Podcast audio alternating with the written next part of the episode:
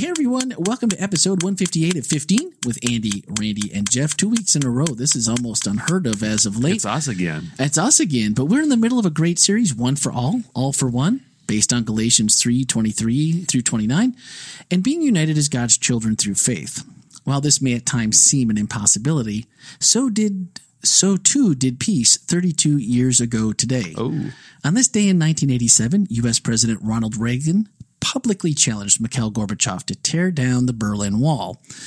While the Cold War was nearing its close, the nuclear arms race and the stockpiles it was creating were reaching their crescendo of nearly 70,000 warheads. That was a, I mean, when I researched that, Yeah, just- we can, we can blow each other up a lot. Whew. To say tensions were high and outlooks were less than optimistic about simply coexisting, let alone getting along.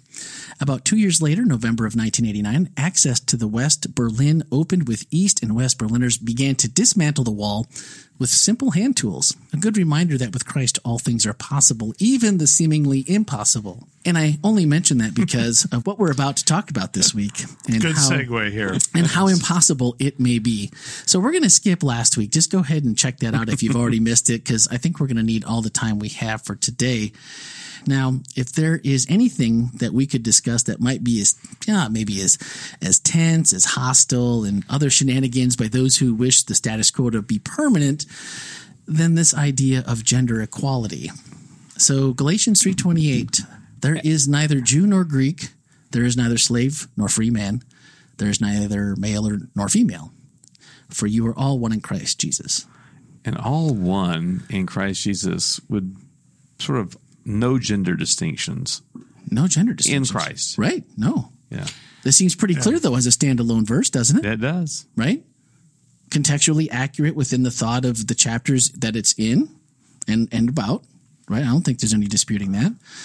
And with everything Jesus has pretty much ever said. It, it meets all those requirements, but yet here we are. Why does this get relegated to like, oh, if only If we could just sit only- if we around and do the could do kumbaya, this feel good verse, but it's never given really the teeth it deserves. Why? Because it just seems so clear. Is it is it just because it's just too obvious that we have to rethink it and go? He couldn't possibly have meant it to apply to. Well, that's why I was I was excited about the the talk, uh, the sermon this last week, because that verse can get pushed, uh, you know, pushed away from the standpoint. Yes, there's neither slave nor free, but they're still there.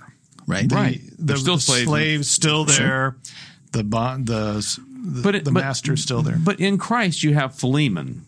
Right. You know, where there's there's a whole different respect for each other, and and within the body of Christ. Now, I, I don't want to push this too far, but but those things that make us male and femaleish uh, Mm-hmm. in our world, which and, and there's great differences between the, the genders, and, and they complement each other in so many ways. There's all great stuff, but if there's a rub between male and female, when when we come together in the body of Christ, that is demanded to go away. That difference is no longer the the identifier. The identifier is I'm in Christ. That's my primary, most significant identifier for myself. Is I'm I'm a follower of Jesus. Not that I'm male, female, you know, or somewhere on the spectrum. that that should preclude any kind of access, any kind of favor, any kind of approval, so to speak. it came to me late, but I'm glad I've got it in there. And that is the, the whole concept that I started out with in the sermon about the uh, lording it over Right. from Jesus talking to the disciples. I really think that that's so much of it. It's a power trip. I'm going to get my way over you, and that differentiation. That's as Christians, we like to say, well, look at the outside world. Look at how messed up that is, right? We all know about the gender pay gap and the glass ceilings of corporate ladders. And we don't really have a leg to stand on this issue when you go back and look at the church through history. And even now, a lot of times, we, we don't. no. So the challenge to listen through the creation story through the ears and in your message this past week said we just heard Paul saying that in Christ there is neither male nor female. That made a huge impact on the way I considered these verses. And we've all read the creation story many, many times. It was new to me. Was it? Yeah, this way of looking at it. Right. This way, exactly. This way of looking at it, though, even though those verses have been read so many times, in Genesis one twenty seven, and God created man in His own image, in the image of God He created him, male and female He created them. And in verse thirty one, God saw all that He had made, and behold, it was very good. And Andy, you said, here we find that we, male and female, share this origin and life source and image of God and one wasn't made good and the other less good. We were created in the image of God, and God declares our creation to be very good. And it was like, oh, well, duh. when you put it through the others, when you break it apart and then put those two together and bring them together, it should give you a whole different view of this. But Randy, the reality is it is not not out of any intentional evil desire or wickedness Right. on our part. We're three men sitting here who just like all of a sudden it's like, whoa, of course, there's no duh. But we don't think about it because in so much of the culture, we're the privileged ones. I mean, we have we have in almost every culture. in almost every culture. In fact, I don't know any cultures we're not. Yeah. um, but the physical strength of men has given them the ability to misuse that and to dominate the, the culture. Yeah. And so Uh, it, it's just really sad that how easy it is for our minds from being from just growing up, never saying I want to do this. I don't. I don't want to fully give all rights to women equal to my own. It's no conscious thing. It just we absorb it from the fallen culture in which we live. It's it's it, we have to consciously, intentionally push against that, and the church has not done a great job of intentionally, consistently pushing against that. It's oftentimes seemed to push the direction. But I like the thought, though, the, if we started to look at it this way, when you look at those verses and you look at creation through that lens, it should start giving us a little different picture of it. And then, but immediately the first verse that came to my head, First Timothy 2, and you probably know where this is going, because I can hear faint voices from afar if you listen really close. And it says, Women should learn quietly and submissively. I do not let women teach men or have authority over them. Let them listen quietly. And here's where I think it really comes in. For God made Adam first, and afterward he made Eve. And it was not Adam who was deceived by Satan, the woman was deceived, and sin was the result. But women will be saved through childbearing, assuming they continue to live in faith, love, holiness, and modesty. And while this this portion speaks to instructions about worship, it seems to build a hierarchy of again of who is first and who's most important. And i think a lot of people will immediately go to this and say yeah but this is kind of the way it's supposed to be.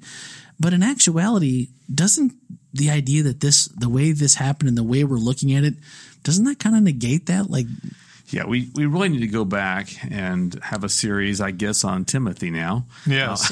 Uh, because of the of the translation of those verses and the utilization of those verses and others in Scripture yeah as well. yeah there was a lot uh, more Well, these have been misused a lot.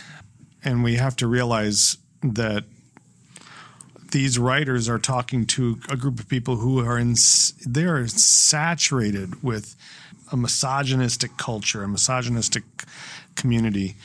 And It's it's very much like Paul writing for Onesimus to return to his master. yeah, yeah, Um, the slavery based. Yeah, would, would, would we Cult- would we then extrapolate that all slaves should return to their masters and all masters should have slaves? Right, Uh, I mean, it's really a, a, a, a sort of a warped way to get the male back on top of things Yeah. here.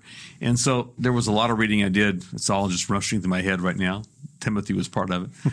you know how those verses came to be, and also how we how we use Scripture to our advantage. Uh, that's a typical thing we do.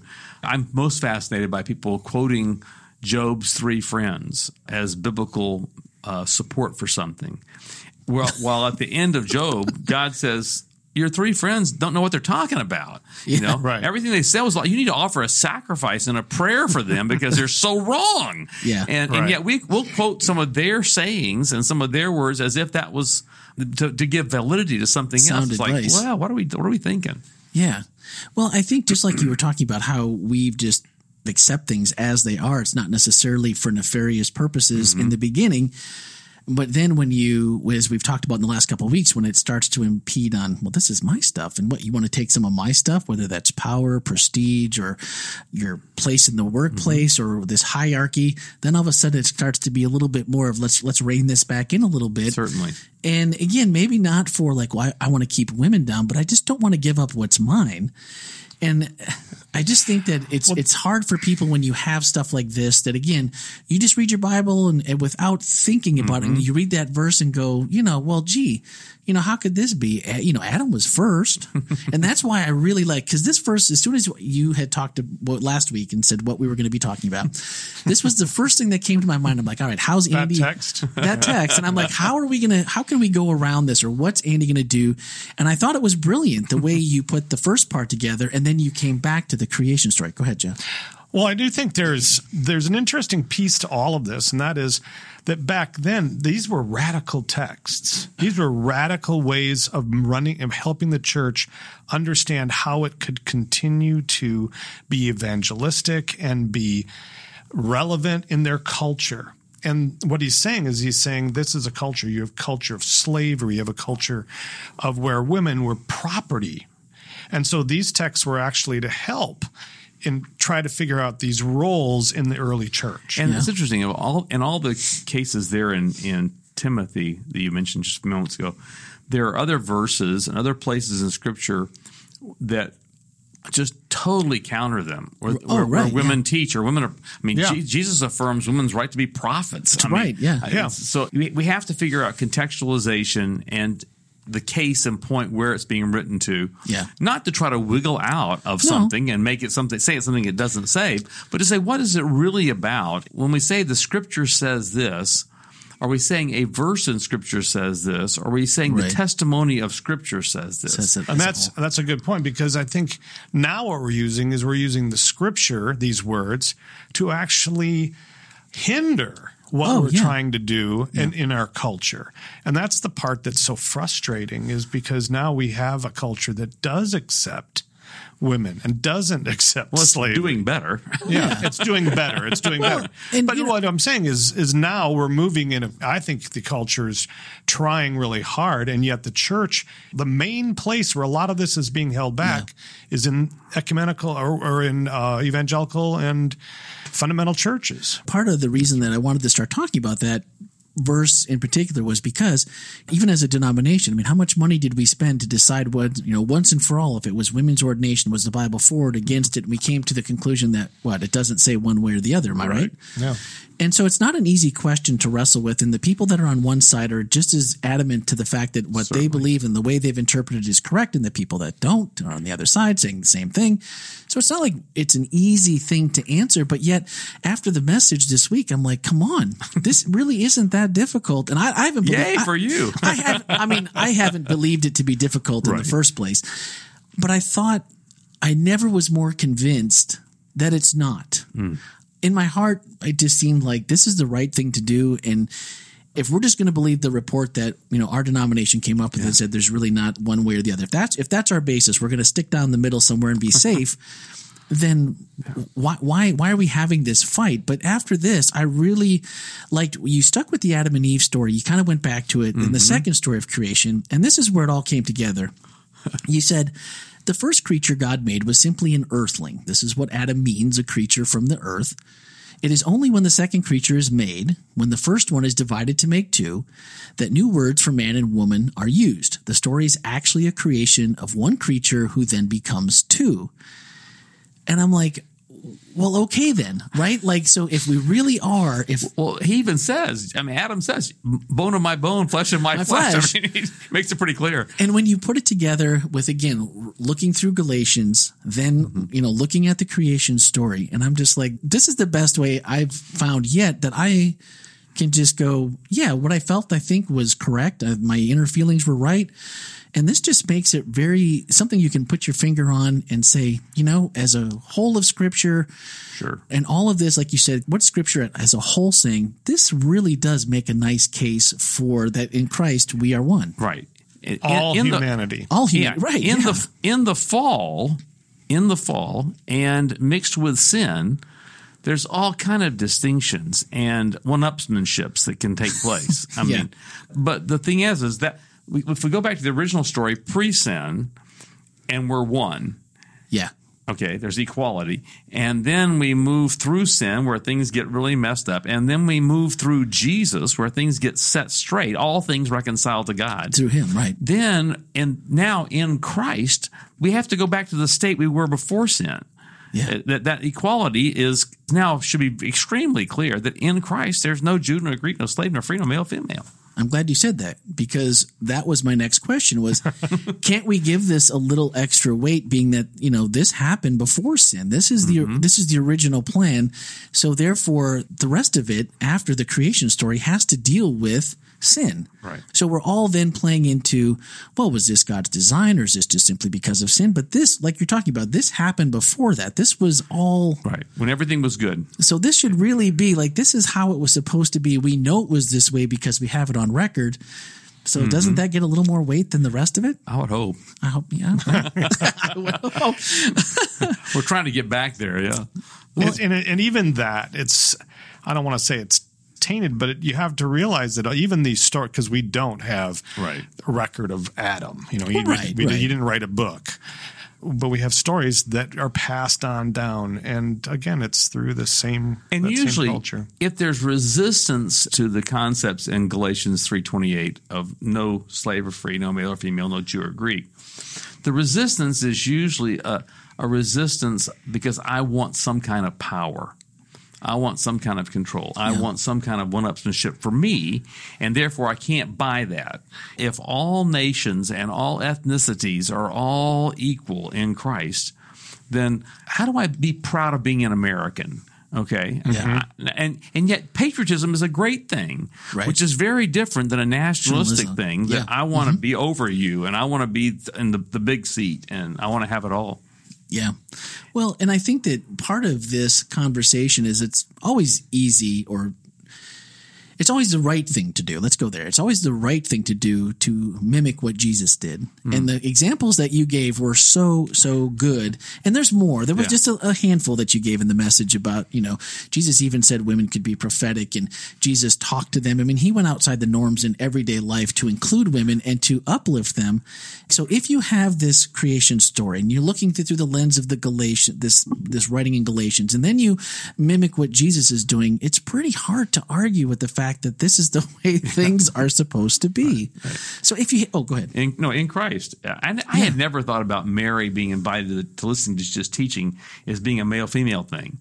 Well, that, yeah, but, yeah. But in but the reality is, is that was so much the case that the guys would all sit around and they'd discuss the faith, Yeah. and the women would be serving them and caring for the household and going Yeah. in the kitchen and talking about things and and so but Jesus says no no no Mary come on, you, you stay right here you've chosen the better thing and I'm Yeah. not going to deny you to have that And- and just his whole treatment of women in general is such a model that the church should step up to one of the things, and I know we're out of time here, but Yeah. one of the things that Jesus modeled, I think, in a really good way, was a lot of times what we do is we tend to one we when we see one side of the pendulum coming this Yeah. far back, mm-hmm. we tend to really want to yank it all, the way, to the, other side. And Jesus was so good at creating this balance of just trying to say, no, we're not trying to war one against the other, and and we're not going to pay for what has happened over here. And unfortunately, that's usually what happens. We tend to figure out a way to get the other side of the if we think if we think about South Africa uh, Yeah. after apartheid Yeah. and Nelson Mandela coming out of jail Yeah, good and the point. whole and the whole um, what was it called um, my mind gone blank where he brought he wanted all people to come together, Together, yeah. and Um, and that if he couldn't couldn't accomplish that and if that can work in that deep of a mess it seems like we should do the same thing. We don't we don't want the pendulum to swing the other way Yeah, and start just torturing our you know the people who've done us wrong. Yeah. And so, like you say, just to, just lend on the real, reality that in Christ we are together, we're equal in Him. I thought that your your message was really balanced. It wasn't just a message about you know you could have been predictable and just we could have talked about women's ordination. Not that that's not an important topic and something that we need to be discussing. I, I gave it a and you did. I gave it a little how do you do? but at the same time, if this part, if we got this part right, if we really Right. took this and said this is what we believe, then there wouldn't be a need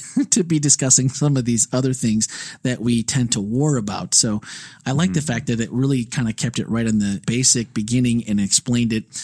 But for someone that's just thinking about this or wanting to kind of dig a little bit deeper, any books out there, anything that you guys can think of that might be, you know, extracurricular reading for someone that's really interested in this topic that might be good as hmm. they study a little bit.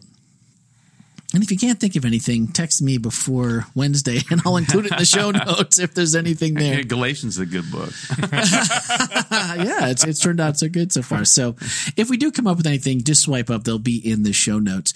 This week, one of our FHE takeaways asked, "What do you think about creation being of one creature, then divided into two, and that there is oneness in shared flesh?" And overall, I would just say, you know, every week we say don't miss the message. But again, this is something that is just so fundamental to how we're going to treat the opposite sex. And, and this has so many implications. And you mentioned a pile of them in your message. And there's so many more that this affects everyday life and how we interact as male and female. And there's just so many ideas and so many areas that this will impact our lives individually as a church, even if just locally. If we get this correct and we can help others do the same, what an impact you could have in your community mm-hmm. as a church. So, final thoughts are from the closing of Andy's message. And while typically we go for a more inspirational theme in nature, I kind of felt like this is what we would leave you with. If in Christ it is a place of no gender based distinctions, we must not be conformed to this world, but we must be transformed so that we live and practice and advocate for everyone. To experience our being gendered as gift rather than danger, a source of life and hope rather than the oppression or fear. And the most important part, how can we model this reality? How can we model that reality? And so it's something to contemplate within each of us so that our preaching of the gospel by word and deed match that of Christ's plan. And it's inclusive to everyone. And just how much more of an impact would we have if we were all just a little bit better than that? So just You know, something to think about. I wasn't thinking about a. I want to before we leave. I wasn't thinking about a book, but uh, you know, some of the stuff that I've read from Rachel Held Evans has really done a lot of. Um, she really has some really good balanced uh, material. On All right. I know she just actually they just celebrated her funeral. What a what a loss! But anyway, she had some some important things to say on this Okay. topic. Well, we'll put a link in there and uh, to some of her books if you want to check them out, do a little extra reading. All right. So, what are we in the final uh, Yes, we, episode? we we didn't take them exactly in the right order. Uh, we, we we sort of left the, the this one for last about slaves and free, which is really about no socioeconomic distinctions in Christ, and um, Good. That's going to have its own it'll implications, isn't stretch it? us a bit. Yeah. Well, all of these have. I mean, we've really been so far this year. I mean, what are we? June. So we're getting to be the halfway point, but we've covered a lot of really. I get a break for six weeks. But you know, as I've been thinking about these messages that we've been listening to and digesting, and then preparing for the podcast, I've been putting in double time. Just trying to think of, you know, mm-hmm. how we attack these because we haven't been, and I'm not saying that what other things have been fluff, but there are certain topics that we've been covering and, and just kind of diving into that really make you think. And instead of the fears to be flippant and go, oh, I know the answer to that. you know, when in real reality, there's a lot to go into. So I hope you guys have enjoyed this as much as we have. So that's going to do it for this week. Thank you guys, as always, for being here. Do join us again next Wednesday for episode 159. Thanks for listening and have a great week.